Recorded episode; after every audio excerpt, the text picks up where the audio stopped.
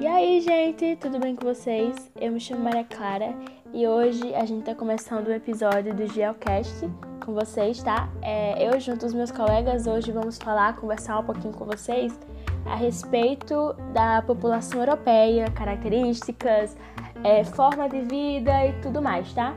A gente vai bater um papo bem legal, bem informativo e eu espero muito que vocês gostem. E aí, gente? Meu nome é Cecília e vou falar aqui um pouquinho sobre a população europeia.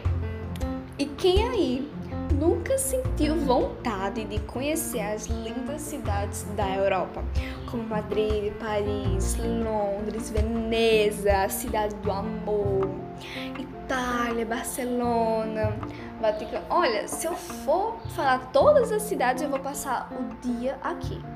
Mas galera, é a partir disso que nós conseguimos perceber que este continente é um grande centro de convergência de todas as pessoas de todo o mundo. E aí, gente, Maria Clara aqui. Agora eu vou conversar com vocês, falar um pouquinho a respeito aí da grande diversidade que a gente vai encontrar dentro do continente europeu, tá? Dentro da população europeia, principalmente.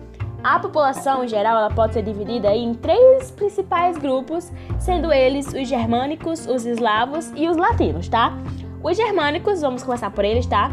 Eles ocupam principalmente ali a parte do central e norte da Europa.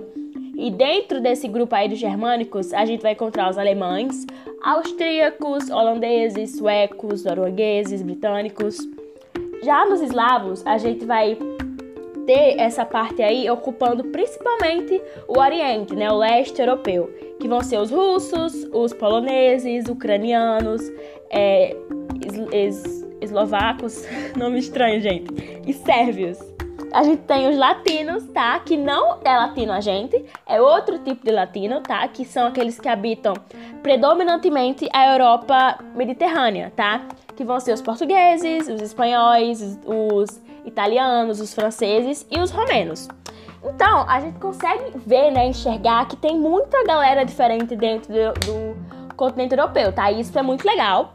E isso é de toda uma questão aí de herança, de construção populacional da Europa, tá? Desde as imigrações, a também né, a grande miscigenação que a gente tem dentro do, do território, tá?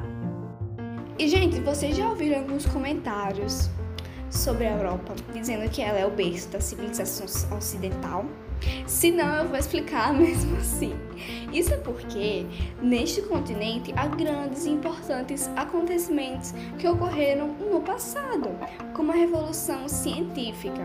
E tudo isso nos leva a perceber que lá há uma grande diversidade de etnias. Mas isso não é à toa, né, gente? Durante lá o século XV e XVI, os europeus passaram a colonizar outros, outros territórios, levando a sua cultura à América, à África, à Ásia, a todo o planeta. Só que, né, nem tudo é um mar de rosas e, e a vida não é um morango.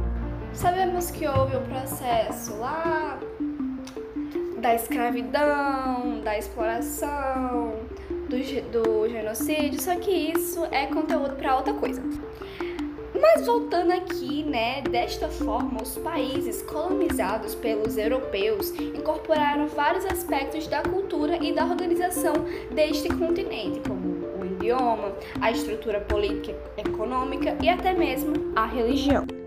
Oi, gente, tudo bem com vocês? Eu me chamo Heloísa e hoje eu vou falar um pouco para vocês sobre a qualidade de vida na Europa, tá? Mas calma, calma, calma. Antes de começar o assunto mesmo, eu te faço uma pergunta sobre esse conteúdo. Você sabe me responder por que a qualidade de vida no continente europeu é tão ótima? E aí? Bem, a gente pode responder em três pontos. Por causa dos investimentos na educação, planejamento familiar e infraestrutura. Tá? Então vamos começar.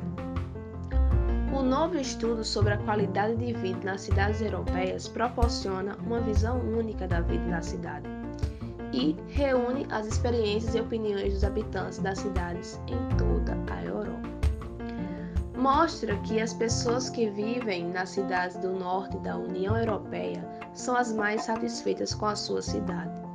Mas o crescimento do nível de satisfação nas cidades da União Europeia Oriental é cada vez mais rápido. Nove em cada dez pessoas nas cidades europeias incluídas no inquérito de 2019 está satisfeita por viver na sua cidade.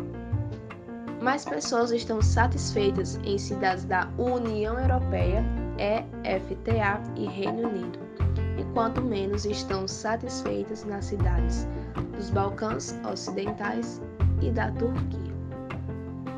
Ok? Historicamente, pessoal, a adoção de uma política de estado de bem-estar social com distribuição de riqueza nas primeiras décadas após a Segunda Guerra Mundial, resultou na elevação da qualidade de vida da população europeia como um todo. Esse modelo de Estado foi responsável pela realização de investimentos massivos em políticas sociais, educação, saúde, trabalho, previdência social, etc. E infraestrutura, não apenas reconstruindo a Europa destruída pela Segunda Guerra, mas também sanando os problemas básicos da urbanização do continente. Oi, meu nome é William e hoje eu vou falar um pouco sobre a transição demográfica da Europa. A ONU, que é a Organização das Nações Unidas, no decorrer dos anos sempre nos alertou a respeito do crescimento da população mundial, e o continente europeu ele tem vivenciado um, meio que um efeito contrário, ou seja, ele chegou a um estágio de desenvolvimento que tem resultado na queda das taxas de fecundidade, natalidade e mortalidade infantil no continente, o que caracteriza a quarta fase da transição demográfica, que é a estabilização da população. Mas, William, por que o continente europeu está passando por esse cenário? A resposta é muito simples. Por causa dos avanços tecnológicos dos últimos séculos, que têm trazido melhores condições de vida, doenças que não tinham cura hoje têm ou possuem um controle, um certo controle. Ganhamos novas cirurgias que não tínhamos e medicamentos, o que aumenta a longevidade da população, principalmente em países desenvolvidos que estão principalmente localizados na Europa. Assim, a taxa de pessoas idosas cresce cada vez mais e a taxa de natalidade baixa. Mas por que a taxa de natalidade é baixa? Devido ao planejamento familiar.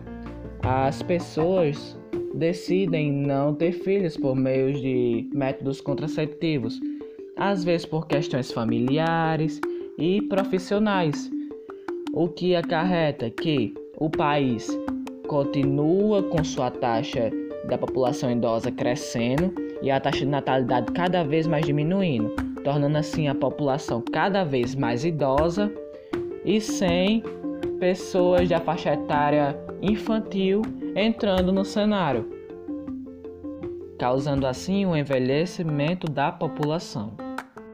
Então, gente, chegamos ao final do nosso Geocast com vocês, tá? Eu espero muito que vocês tenham gostado, espero que vocês tenham aprendido. E é isso, muito obrigada e beijos!